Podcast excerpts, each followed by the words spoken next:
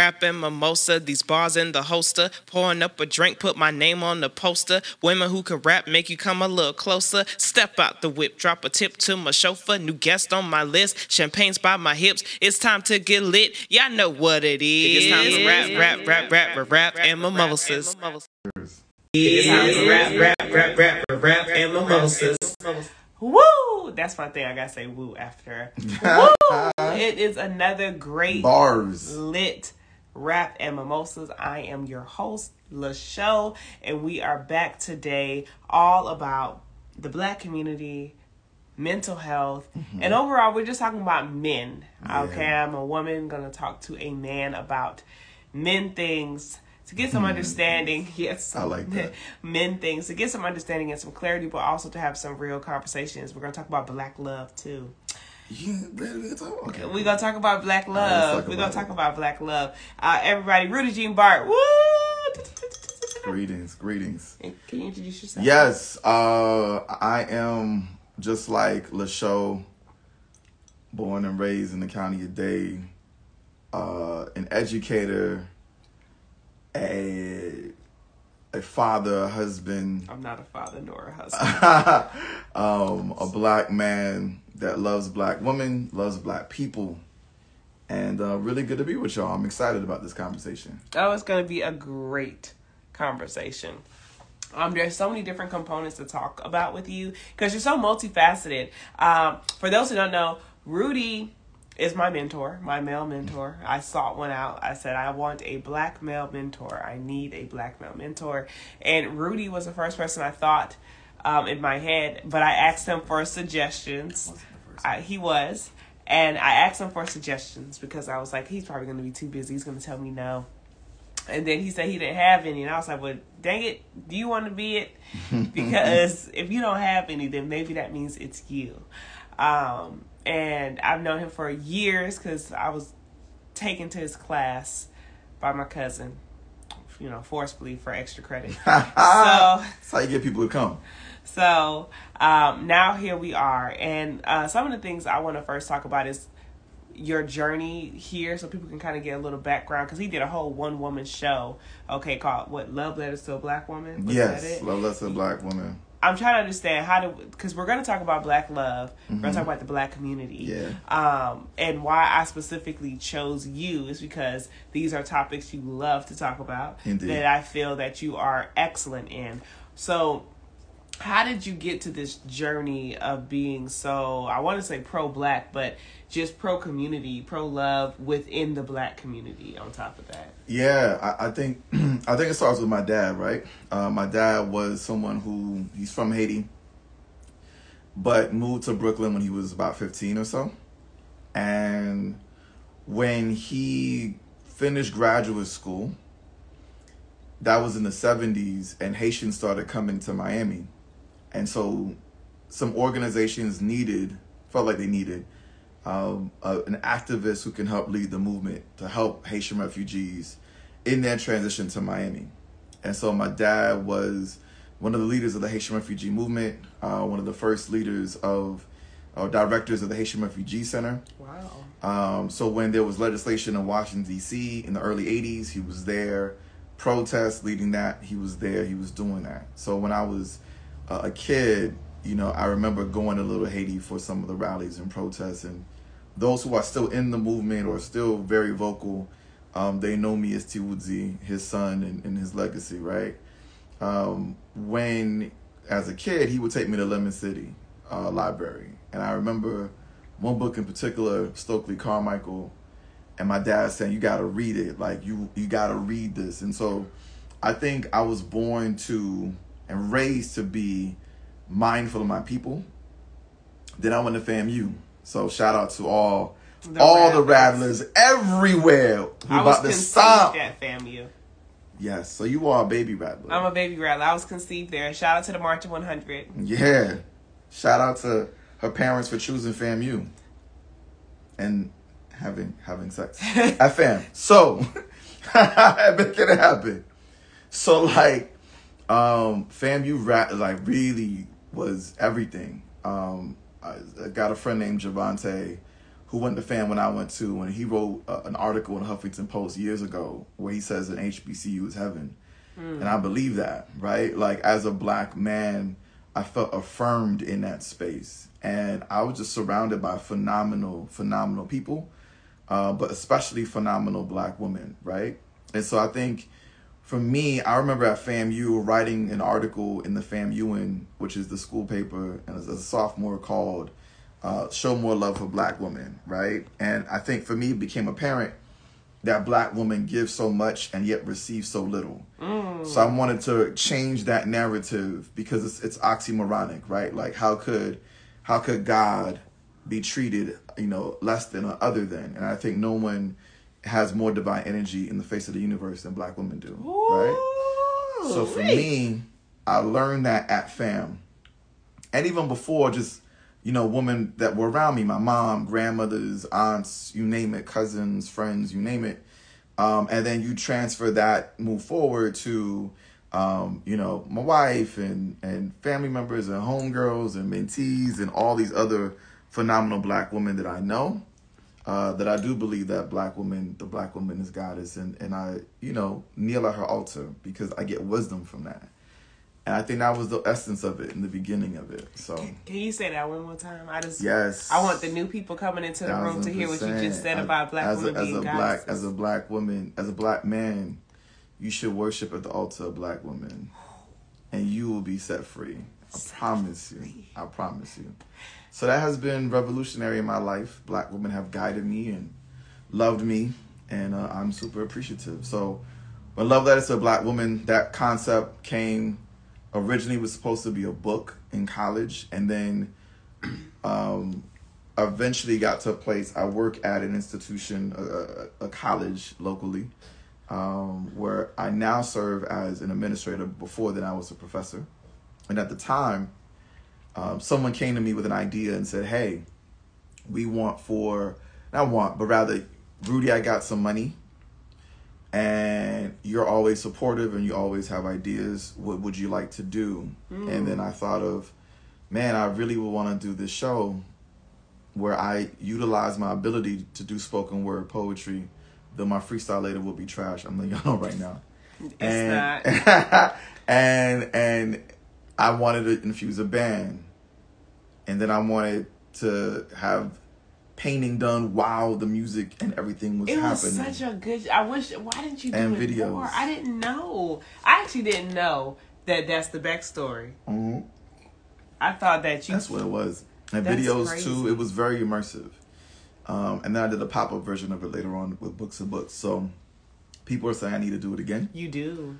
Um, so yeah, I think I will. You do need to do it again. I'm doing my one woman show again. You doing it? Yeah, and you're gonna do. You're gonna. You'll do a poem. Do you? I don't even know where the. So Lashandra asked me to do a poem with her, and I don't even know where that poem is. It's okay. We're gonna write a new one. Okay, I like that. Let's We're gonna it. write a new one. Okay, we're gonna write it. Um, now you said a lot of information, and now I have like so many people that's starting to come in. So just to catch y'all up, this is Rudy Jean Bart. He is an administrator at uh institution that shall not be named. Okay. Just in case I say some reckless shit. okay, at an institution that shall not be named. Um, former professor, okay, and we just talked about his road um, to getting to this point of having him on the show because tonight it's all about uh, everything black tonight. You see, I got my all black on with my red lip. Okay. Um, and tonight we're focusing a lot on black men. I want to focus a lot on black love and the concept of that. Um, and I want to talk about mental health and the black community. And Rudy has a background, um, honestly, you know, growing up with an activist and all these different things. So that's so dope. Um, I do want to kind of, you've talked about your love of black women, right? So much so that you did a, a whole one man show, right? Called Love Letters to a Black Woman. Great show. Okay. And I want to transition that into talking about black love. Okay. Okay, so Black Love, right? We see it all the time. They have pages now called Black Love pages on Instagram, Facebook. There's groups for it. Black people meet. There's so right. There are so many things that that promotes Black love. Right. Um, and hashtags, and it's a celebration all the time. Now there are several questions I have about this. This is off the top of the head. I didn't even write this part down. Okay, Impressive, impressive. thank you, thank you. So my question, it, the first question I ask is, first of all, what is black love to you, and why is it Mm. important? Two parter. Black love is transformative. And for me, the reason why I say that is things that are transformational are rooted in altering levels. Mm. And especially when you think about where black people have come from. Oh, she pouring more, y'all. With no juice. None. Where people come from, right? Understand that no matter if you're African American, you're Haitian, Jamaican, Bajan, whatever, Bahamian, Afro Latin, right? We were enslaved for hundreds of years. And in America, it was literally not legal for slaves to marry. And so when you think about how black people were treated like property in a very literal context, and in true authentic love, folk are not property. So like there are the other thing we have to talk about is if you think you own your significant other, then that is not love.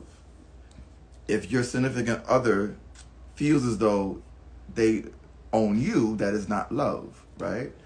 So black love is liberation in blackness. Mm. It is saying, I am not my best self necessarily because of you, but I am here to give and receive from you because in that is transformation, right?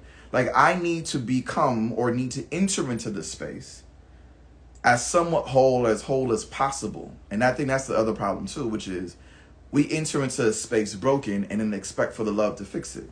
Listen, hold on. We're gonna get to for the mental okay, health part. that was gonna be my okay, segue. Okay, okay. So then here's so that black love is transformative. Why it's important is because representation is important. Mm. Because it speaks to possibilities. Too often in our community, we seek outside of our community for guidance Mm. because we don't see examples. So too often we have to go and learn about other entrepreneurs. We have to learn about other studiers and, and study habits and those who have successfully been able to traverse the academic terrain, right? Because we're like, well, people who look like me don't celebrate education, or people who look like me don't have a lot of money, or people who don't look like who look like me don't have a central family that's connected. Is a thought process. So we start looking for other examples. The problem is that they don't speak to our culture and our essence. And so now here it is where so often a black man or a black woman ends up finding love elsewhere. And this is not shade towards those who have found love in an interracial context. But what I'm saying is, it, for me, the question is why? And what I have found quite often is that there are brothers or there are sisters who go outside of their race quite often because of a belief that there's a lack within their race. And that psychology is what is problematic, right? Mm. If you love black people and you love black women and you're like black women are everything, you just so happen to fall in love with a white woman, kudos. If you love black men, right, and you're like black men are amazing, uh, I think the world of them, and you just happen to fall in love with a white man, kudos. But when you're like, yo, I feel like I can't find it within my race, then you are affirming the stereotypes that exist, right? Ooh. And so Black Love says, yo, this is this is actually possible. Um, I remember going to a a wine bar that was owned by a black woman, phenomenal, beautiful black woman. And she and I were talking, and she was saying, you know, hey, I don't know if I want to marry, not that I want to, I don't know if there's going to be a black man for me. I've dated black men, it's been some issues. And we talked about it. And I'm just like, no, they're out there. And in our conversation, she's like, yo, you know, and looking at someone like you, it makes me think maybe there are black men who would fit my, who would fit me. Like it exists.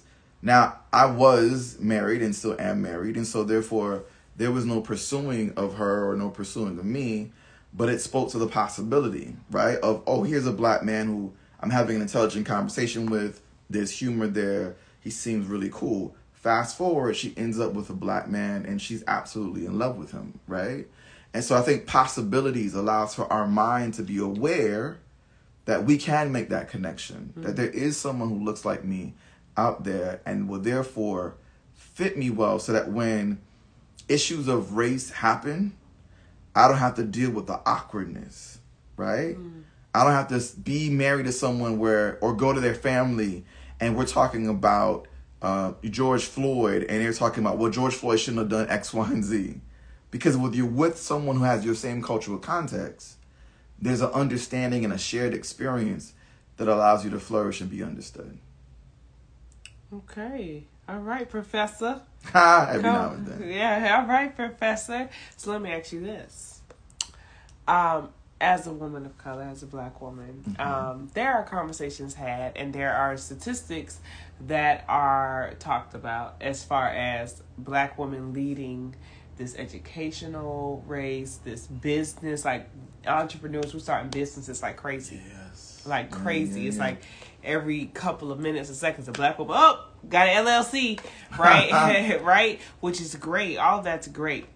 However, the question becomes when we talk about being equally yoked in a relationship mm. that while black women are consistently progressing right, right. right we have it statistically not going to say that black men are not progressing at all but statistically speaking black men are not as successful or don't even earn as much income as a black woman mm-hmm. right so when it comes to this idea of black love and let's go to provision Mm-hmm. If we want to be a little old school, right? Because some women, kudos to y'all, um, have you know feel like it doesn't matter. You know, money doesn't matter. I'll take care of everything and be submissive and this, this, and that. Mm-hmm. Now, for me personally, and this could be controversial, that's not my belief.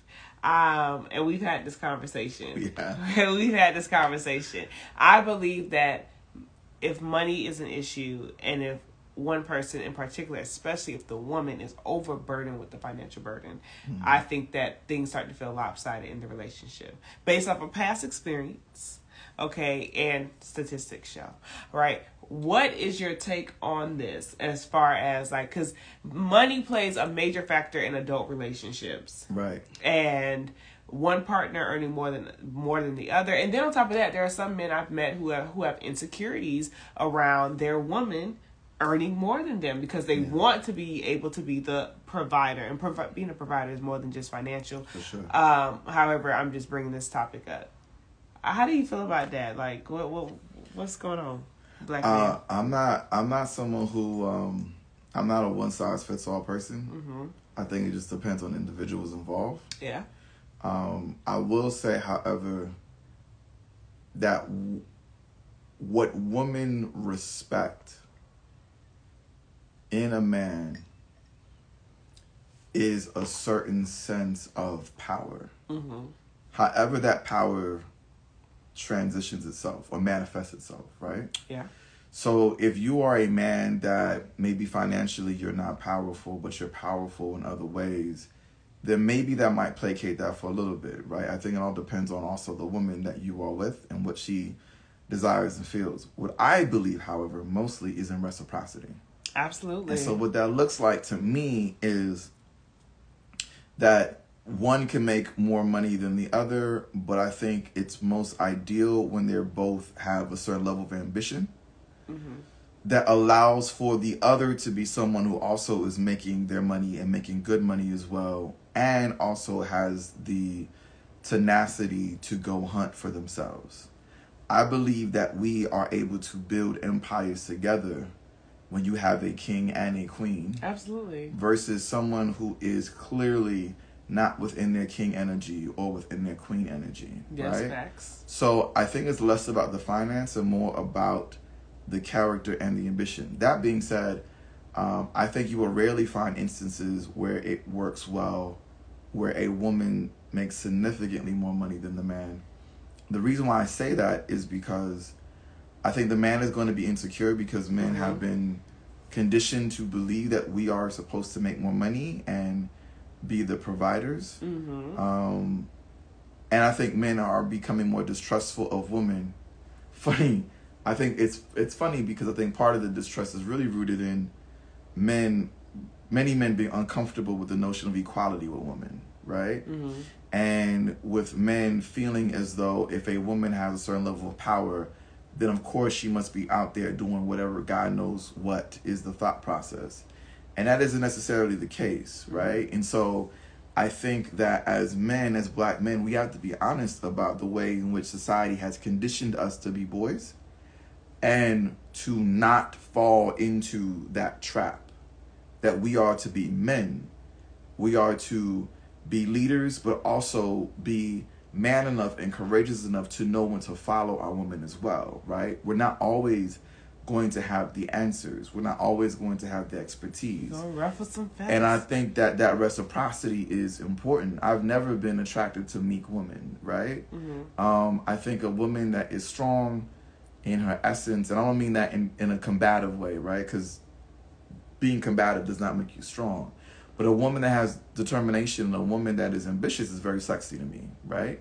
Um, and so going for hers is great. But also, I think it's very important for a man to be ambitious because society and women especially respect that energy. And if you don't have it, it's only a matter of time where you're not going to gain respect. And men who feel disrespected are highly emotional, but in a different way, in that the emotion can lead to abusive behaviors, right? Listen. Um, and so, therefore, it is really important to be paired with someone who you make a pair with rather than someone you are imbalanced with. That's important. I would say I, I understand where you're coming from and I agree. We have a comment from Dre. Okay. Um, and Dre says, I don't think it's insecurities. It's because a man not being a breadwinner places him in a subservient position, which is out of order. I think for me, the reason why we often think about men being ahead of women, it's a very Eurocentric understanding, though we assume that it's an African understanding, right? Mm-hmm. So in, in European religion, as example, Christianity comes to mind. You have God, and God is all male, right? Father, Son, Holy Spirit. And there's a quote that says, if you make the male God, then if you make God a male, then you make the male God. And I think that there is power in reciprocity, right? So the imbalance sure can make someone subservient.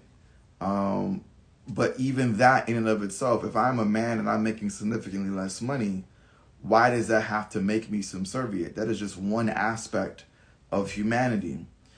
So the example would be, or let's flip it around for a moment. Quite often, we assume that women are to be subservient, and we assume that because a woman may, in some instances, be in the home, that she is subservient. But you know that if the woman is no longer in the home, that the home shuts down. And if that is the case, then how is a woman subservient, right? I think we we're attaching too much power and value to the income. The power and the value is in the connection and the development of one another. The power and the value should not be exclusive and primarily to the income. Uh, another way to look at it is this let's say you're a man and you make 200K, let's say, and your woman is 25K, but you have no discipline. You are not a leader in your community. You are not empowering your children. Your children don't even know you like that because you're absent from the home. You're not powerful in the universe. You're subservient, right? And so I think that the subservient aspect is, should not simply be tied to economics, but really more in connection of where you are in relation to the universe. And it's less about subservient one or the other as much as it is about collective powerful or collective um, generation of power, right? Um, my wife is not subservient to me. I am not subservient to her. Uh, we work in a space where we are powerful individually and together. Therefore, we are able to raise a powerful child, right? I think there is power in acknowledging the power of women and not being threatened by it, and not assuming that my money can shut down a woman's power or essence or energy, because that's not that's not the case. but I think that's interesting conversation. So shout out to Dre um, for that comment. Shout out to you, Dre. Shout Dre, out, Dre. sir. Okay. Um, all right, so then I'm gonna move on from that because I could talk about that all day, and you already know. Okay, because we've had our own love. Yeah. love, love. Okay.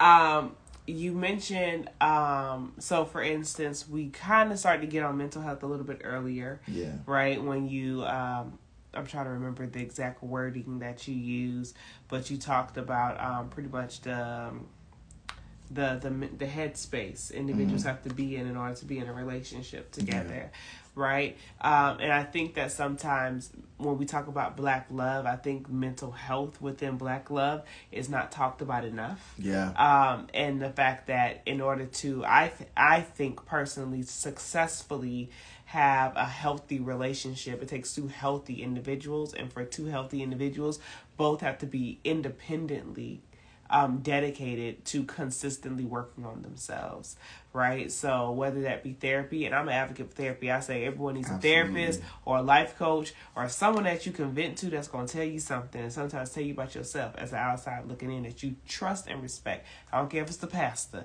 but find somebody. Um, but working on yourself is a consistent thing. It's not going to be I worked on myself for six months. I'm great for the rest of my life. Um, why don't we talk like we talk about mental health a lot? Right now, it's like a normal thing to talk about mental health. We talk about black love a lot Right. but I, at least, I'll speak in my I verse, voice, have not seen a lot of posts or things talk about the importance of great mental health within a loving relationship, but especially with everything that we see going on in this world, a black relationship, right? Because it's very easy, in my opinion, to be triggered as a woman and as a woman of color by things.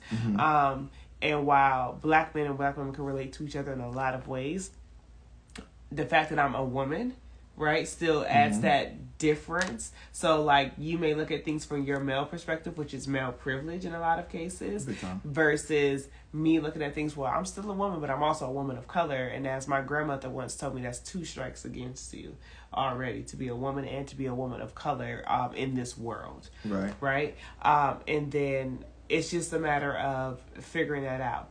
How important to you is having mental health conversations within Black Love? Is the first question. It's huge. Um, it's huge, right? So I think the first thing is is to really ask oneself are you you with your partner? And in part maybe you're not you because you've never been able to discover who you are. Ooh, that's nice. Um, and I think part of that is rooted in we become our baggage, right? We become the definition of other people.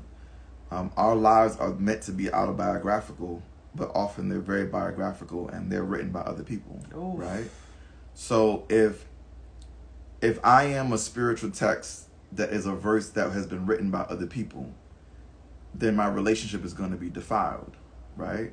Like like the beauty comes when I write the verses in the text, um, in my own story, and so we enter into relationships and spaces where we are not ourselves; we are our baggage. Mm. And for a lot of black couples, that is the case. And the reason why it's so important for black men to tap into our divine energy, and it's so interesting because when we think about spirituality or we think about um, being introspective, we often think about women doing that. Like even when it comes to seeing a therapist, it's often a woman seeing a therapist, right? And what ends up happening as men is we end up not being able to communicate our feelings, number one. And then secondly, we end up not being able to interpret the feelings of our woman. Hmm. And so communication is damaged because we're she's not talking and I'm not talking. Our baggages are talking. Oof. Right? And so what ends up happening is I'm entering into this space where I'm not even me because I don't even know who I am. And she's not even her because she doesn't know who she is. And because I don't see myself as a true healer, I can't even heal her. And I can't even heal myself or be in a, in a, a place in space where I'm being healed, right? And so there's this brokenness that abounds in that. And so there is something to be said about a black man being healed and a black woman being healed and then entering into the space together. When we are damaged and we stay damaged, then things that shouldn't be fights end up being really big fights, right? So as men, we're very prideful.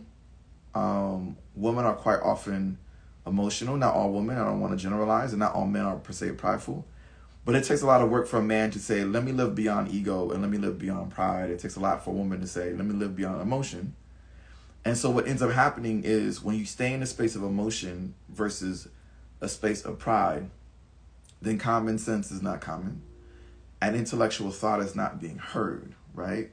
And so I think definitely being in a space of mental health, uh, I'm a proponent of meditation. Uh, I'm also a big proponent of a therapist as well. Um, reading a lot, reflecting a lot, listening.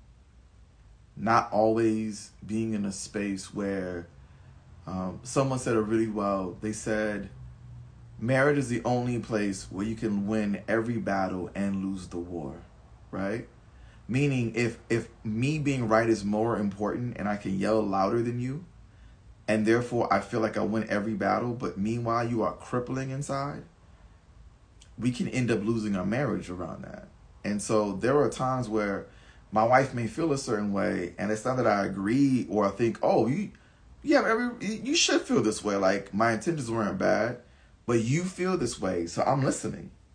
I hear you here's what I meant, or here, you know, what were my intentions. How do we not get back to this place again? And I think um, being in that space versus always being on the attack is so so important. Oh, just acknowledging a comment here. Thank you. It's Barbiana. Uh, ignoring mental health is like poison in a black love relationship. It happened to me in my 17 year relationship. Seven of those years were married. Mm. First of all, thank you one for your transparency and your honesty in the comments. Okay. Um, and I would definitely agree. I would say I've worked uh, a good amount on my own personal mental health mm-hmm. and taking off hats of what I think is right or wrong based off what the people have told me and making my own decisions and um, I feel like I'm a new person. Like I feel like, dang, this next relationship, whenever I get into it, is gonna be quite different from the rest. With my amount of honesty with myself, but also knowing who I am, what works for me, past triggers that I may have, and also coping mechanisms. Because no one's ever gonna come perfect, um, male or female, or um, however people may identify. And it's so important that we make a conscious effort to also acknowledge well when am i triggered? Is he triggering me? Are they triggering me? Or is you know based off of them? Or is it a past situation that's nothing to do with them that i need to do some inner divine healing with? Mm.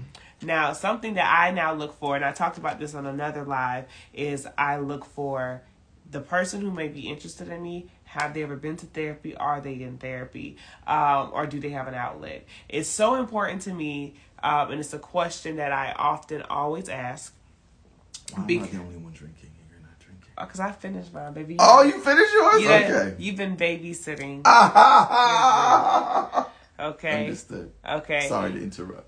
But um, the reason it's so important for me is because of what like it's Barbiana even said, what which was about the idea of it being so detrimental to a relationship to not have a mental health um, practice on both parties going on. Yeah. Um, and I've dealt with that. I've dealt with men who genuinely did have insecurities, um, whether it was because of, you know, them dating me and me garnering attention. You know, the same thing, I always say the same thing that you're going to love me for is going to be something that gets on your nerves at some point because uh, it's going to be something else that other people also love me for and it could play with emotions also it may just get on your nerves sometimes right so i look now and i ask okay what's your mental health like um, and i'm purposeful in that because I could be your friend. Mm-hmm. I don't have to be your woman. And then I need to know, even if you you have a bad day or a bad week, that's understandable.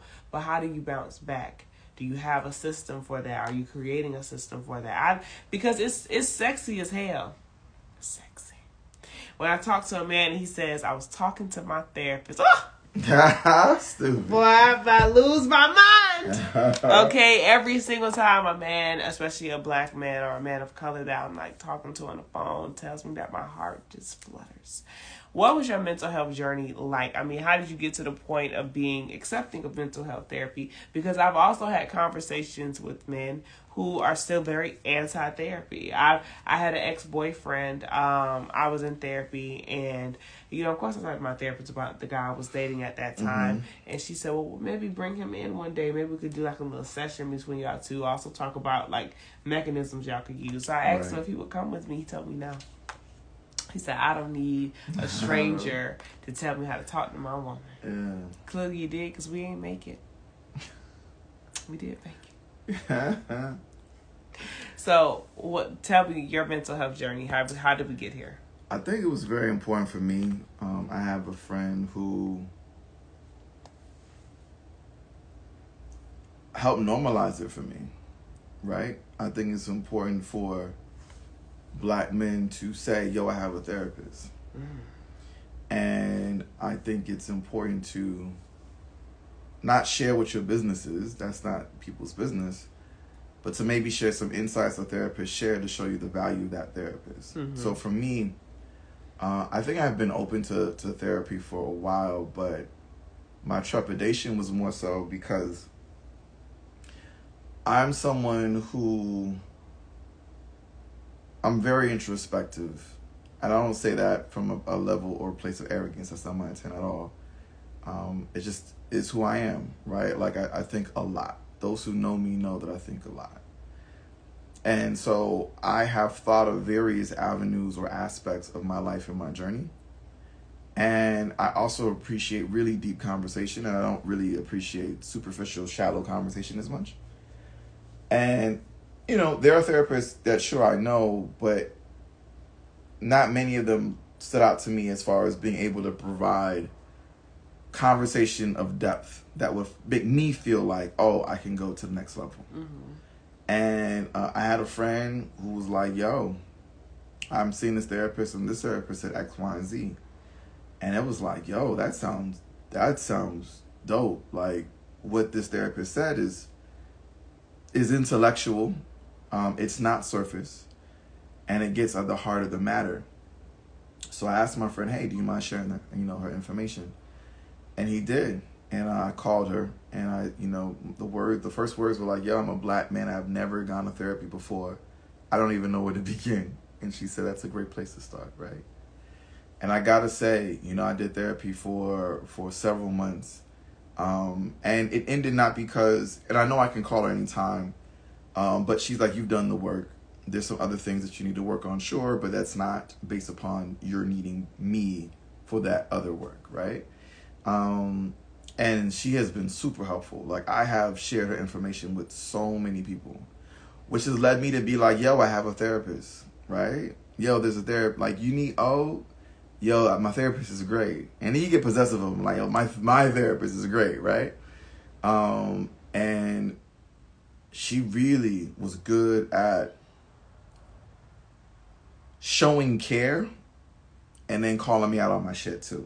Mm-hmm. Right? And so like when I'm trying to intellectualize something, there are moments where she's just like, yo, you're trying to be a professor right now. Yeah. This is really what it is. The professor. Right? Um and she really helped me have a really core understanding of certain things that I think has helped me a lot and has she showed the importance of doing the work and also asking the question of what is preventing you from doing the work you need to do. Mm. And that's a, such an important question. All right, cool. You're saying this, so that means it requires this. What is preventing you from doing the this, right? And so I want to give her a big shout out um, for for what You're she did in business. my life. So you want to tell her say her name, or you want to put it out like that? Uh, okay, I can say her name. Say her name. I want to give a big shout out to Imani Williams. Um, going to spell that out. I M A N I. And Imani, by the way, uh, means faith, right? So all the, uh, those of us who are Kwanzaa celebrators, you know what that is. Um, and so she was amazing, amazing black woman. We gonna tag her. Yeah, I don't know what Instagram is, but yes, Imani was great. And um, just letting you know though, when you if you call and be like, "Oh, Rudy recommended," she gonna act like she don't know because she it's client privileges, right? so I appreciate that about her. Um, but she was dope, and I've been giving her business for real. So Imani, you know I've been giving you business. Are you gonna share this clip Um, with her? But like, nah, she's super dope. So we, you know, appreciate Imani. And I want to acknowledge Esparbiano again. She talked about how individual therapy probably would have been better for her and her, um, I'm assuming, ex husband, um, but he feels like he doesn't need it. Listen, at the end of the day, you can't force anybody. All you can do is work on yourself. Um, as, as an individual to to build that you know community within yourself so you did the right thing which leads me to the next and final component Okay. it's all about community Why you so stupid? right? It's all about community. So, uh, I want to talk to you a bit about the black community as a whole. That there's so, like once again, this is a subtopic that could be a main topic um, for hours on end um, because we talked about black love, but I think it's very important. We talked about mental health and the importance of individuals, especially men, um, seeking out more mental health. Um, and there are free options out there as well, which I love seeing. Um, literally, you could type in free health for black men, and resources will be there. Same thing, free health for our mental health for black women, and that will pop up as well. Um, but community. Because all of this technically leads to how are we impacting and building the community? What do you think the state is of the black community at you know right now at this moment? It depends. You know what I mean? Like I, I, I'm, I love us. I love us. Uh, in some aspects, I love where we are. I feel like more and more black people are in tune with their blackness than I will say a decade ago. Right? I think that's important. I think more people are talking about more black people talking about supporting black businesses. I think more black people are talking about black love, black travel. Mm-hmm. Um, Very true. I think I think that that beauty exists, and I recognize that. I think on the other side, though, there's these prevailing problems that exist in our communities. Um, funny enough, we were talking about this before the show. Young Dolph being murdered is one of them, right? I think, and that's the oxymoron of it. Like Young Dolph, a week ago, was at that same cookie shop, promoting the business of that cookie shop. That's Black community today. And then the other day, or was it yesterday, young Dolph gets shot and killed. That's also black community, right? And that same, in front of that same cookie shop. And I think that's the thing, right? That we are, that it speaks to the, the, the breath of humanity. It speaks to who we are. It's not a matter of us being good or evil. It's good and evil. We be composed both. Yeah. And I think that's where we are as a community. Um, that being said, I don't think we are at a place where we are radically in love with black people. And Uh-huh. we need more black people to be radically in love with black people. Um, I love everyone, don't get me wrong. Um, I have, I, it's funny, you know, like I have white friends, like I do, right? They exist. Um, I have people who are not black who are my friends that I'm cool with. Uh, the I also want to say that I'm radically in love with black people. Um, we have been conditioned to hate ourselves, and that makes my me love us even more. Right? I think the only way we get out of the muck in which we find ourselves constantly in is radical love. Is saying and thinking to ourselves, uh, "You are a black person, and because of that." um, I want to honor and protect and nurture you and be protected and nurtured by you. And until we get to that place, we end up being in a perpetual space of a negative a negative cycle. And it's interesting, right? Because that's another black man that is murdered and dead and therefore not available for his family. And there's too many of that, right? Um, there was a New York Times article that came out some years ago, and it was titled uh, 1.5 million black men missing. And the reason why it's titled that is because it looked at the data around homicides of black men as well as incarceration of black men, and it shows how many black men are plucked away from society, therefore plucked away from black women. So, an example that the data gives in this article is that for every 100 white women, there are 99 white men. Which means, let's say everyone in that space, let's just say in this instance, just make it simple, let's say everyone in that space was heterosexual and they were told, all right, you're going to go on a date with, with one person. You are to find one person.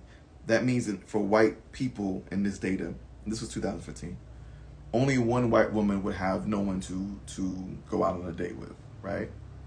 However, for every black man, and the ages were from 25 to 54, for every black woman, for every 100 black women, there were only 83 black men. Which means in the same instance, if everyone was heterosexual and they were told, hey, just go on a date with one person, that means 17 black women would have no one to go out on a date with.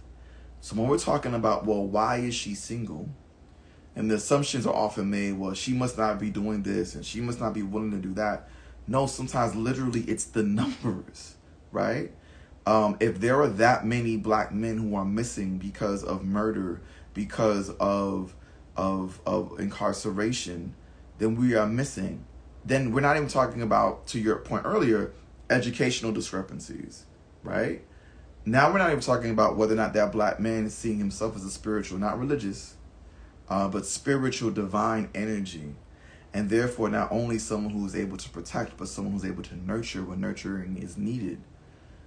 Um, so many black men end up in spaces where they're not healers, and we are designed to be healers too. Um, and we're designed to heal each other as black men, right? And so, us not being present uh, in a in a intellectual sense, and sometimes in a very physical, literal sense, is the reason why there is so much imbalance, or part of why there is so much imbalance in our community, right? Um, if we as black men empower one another and get to our rightful place, I promise you our race will be so significantly further than what we are. But when you have so many black men missing and so many black men not knowing themselves, we end up suffering, mm. right? And so what what does men what does a manhood, not maleness, there's a difference. What does manhood look like? What does leadership look like? It looks like having an understanding of self and having a love for others because people will follow that. And if you know your power, then you can empower others. Um, Marianne Williamson says this, and then I'll shut up. Um, when we are liberated from our own fears, our presence automatically liberates others. Young Dolph was killed because his murderers were scared. They still are in the aspect of fear. What does manhood look like? What does masculinity look like? And to them, it meant murder, right? Um, but if they were liberated from their own fears, then young Dolph would still be with us today. And so we kill because we are killed. We are not ourselves. Therefore, we're not truly alive, right? So that's something that we have to fix. I know I read some somewhere once, and I agree with it that often we think we're in a physical war, but we're in a spiritual one. Indeed. Um, and we're fighting for our spiritual selves and our, our souls to a certain degree. Um, I had this epiphany earlier this year um, about how we don't see ourselves the way the world sees us. Uh, and what I mean by that is not in a negative connotation. I literally mean we don't see ourselves like we're sold images of what we are supposed to look like, and we adhere to those ideas yeah. of what we're supposed to look like, feel like, think like on a regular, consistent basis. So much so that our image, if we were to look at ourselves from a spiritual context, is distorted. Um, we have no idea what we picked up and placed on us that was not meant to benefit us. And we also have no idea what was supposed to be put onto us that we have taken off and put to the side for the art of survival. Right. Right. Or for, you know, the necessity of um, fitting in and feeling like we're in an inclusive environment when we were never meant to fit in. Our skin tone mm-hmm. was never meant to fit in. Our hair literally was never meant to fit in to physical contraptions that people will try to force upon us. So our spirits were not either. Um, and this is, of course, a very uh, spiritual moment here. How you doing? um, but it, it, I, I've, I've had this, you know, feeling that it's, it's literally. I'm very protective of my energy. As a lot of places I don't like to go all the time because I feel like I can see what type of person or entity I'm dealing with and how lost their spirit might actually be down the rabbit hole. Right. Um, and so the question is then this is the final one before we go into the wrap. How do we find ourselves? Because in order to have black love, mm-hmm. in order to have a healthy mental, you know, idea of ourselves and our culture and those around us, right. in order for us to build better, sustainable, abundant black communities, we have to be able to see ourselves as higher authorities than what has been painted for us. Yeah. Um, how, in your mind, do we get to a point of seeing ourselves? Silence. You know, too often we are in noise. So I have one of the things that my wife says about me that she appreciates. She's like, yo, Rudy is going to be about Rudy when it comes to his need for his mental health in his good space. Right? So, like, I'm good for going on walks and being away from my wife and my son for the moment and being reflective, right? And then also giving her the latitude to do what she needs to do away from us as well so that she can really um, be in tune with herself. Um, but I'm big on that, right? So there's the, I have extroverted tendencies, but also definitely introverted tendencies. And in some ways, I'm more introverted than I am extroverted. Um, and I love to be in a space of just quiet reflection and thinking. And the problem is that we are afraid of what our thoughts are going to say about us. Mm. So the first part of getting to learn know yourself truly is to forgive yourself. Because if you are dealing with you and you don't like you because you have not forgiven yourself, then it's only a matter of time where you avoid you. Which is interesting, right? Like like we avoid us and we're looking for other people to fill the gap. But we're not giving people us because we avoid us. And if we're avoiding us, that means I'm not in us. I'm not in me. I'm giving you like Yeah. I'm I'm not giving you me, I'm giving you an image of me. Cause I, I don't like me or I avoid me. Um one of the things that my therapist shared in a session that really I was like emotional about. Like I sat, I was like, "Dog, that hit me in the chest." And I'm I'm gonna butcher what she said, but the, in essence, what she said is, "Have you ever been in a space where you felt as though you were enough and you didn't have to work for love?" And that thing rocked me, right? Because so often we are doing things working to be accepted and working to be appreciated and we're measuring whether or not someone appreciates us based upon the acts that we do rather than who we are. And if we love us because of what we do, or if we lo- or we have someone love us because of what we do rather than who we are, then that's not authentic love, right? And so silence allows us to to really kind of delve into that and say, let me forgive me. Let me really seek who I am, and then embrace that person and I promise you, like, the energy that transfers in that is ridiculous. Thank you. I could talk about all of this all day. Like literally, um, I, I feel like I should be paid to moderate these type of discussions. Oh, I do. It's, so why? So I should get paid to answer these questions, right? That's how that works. That's how that works, right? Relax. That's not the type of reciprocity I'm on. Oh my god. okay, so we're gonna jump into this rapidy rap rap. Are you ready? I'm not. Okay, well, get ready. All right. And speaking of first. And speaking of Young Dolph, we're going to use one of his beats. Yeah, yeah. Okay. Um, for tonight, the topic is just black community. Okay.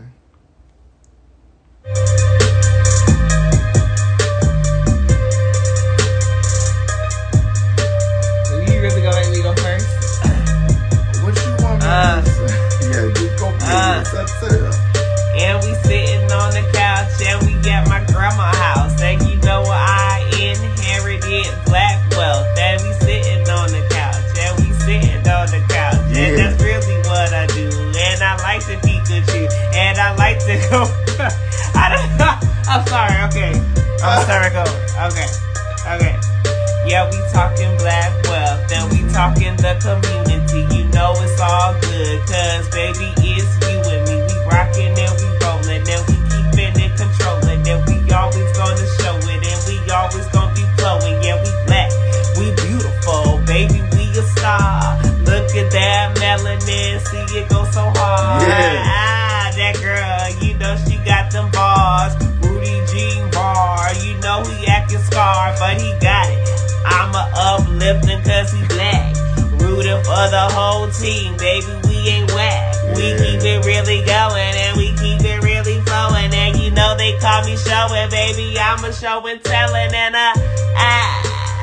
Gonna keep it going, baby. I'm in my bag, and you know it's show and Yeah. telling, and we rap mimosas. We swagging on the couch, we swagging on the couch at my grandmama house, baby. Yeah. Okay, my turn. Yeah. All right, let's do it. What do you think?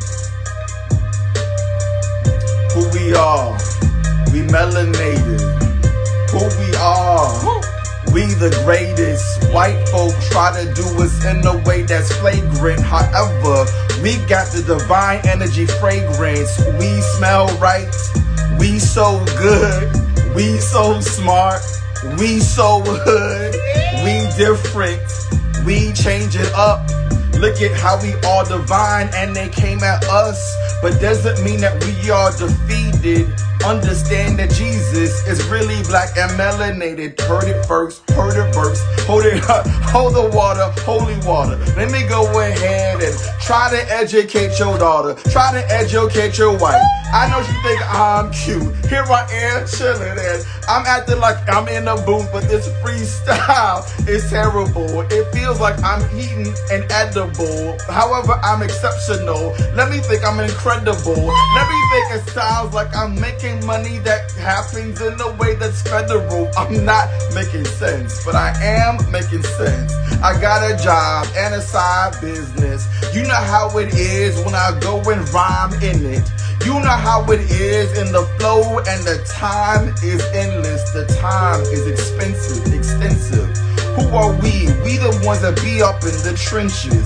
Black community, you know how it is. Black community, gotta get the biz. Black community in the 305, and we happen to call the 305 the crib. And I'm out, and I'm Ooh, done. don't give it up. Don't give it up. Like you hot. You hot.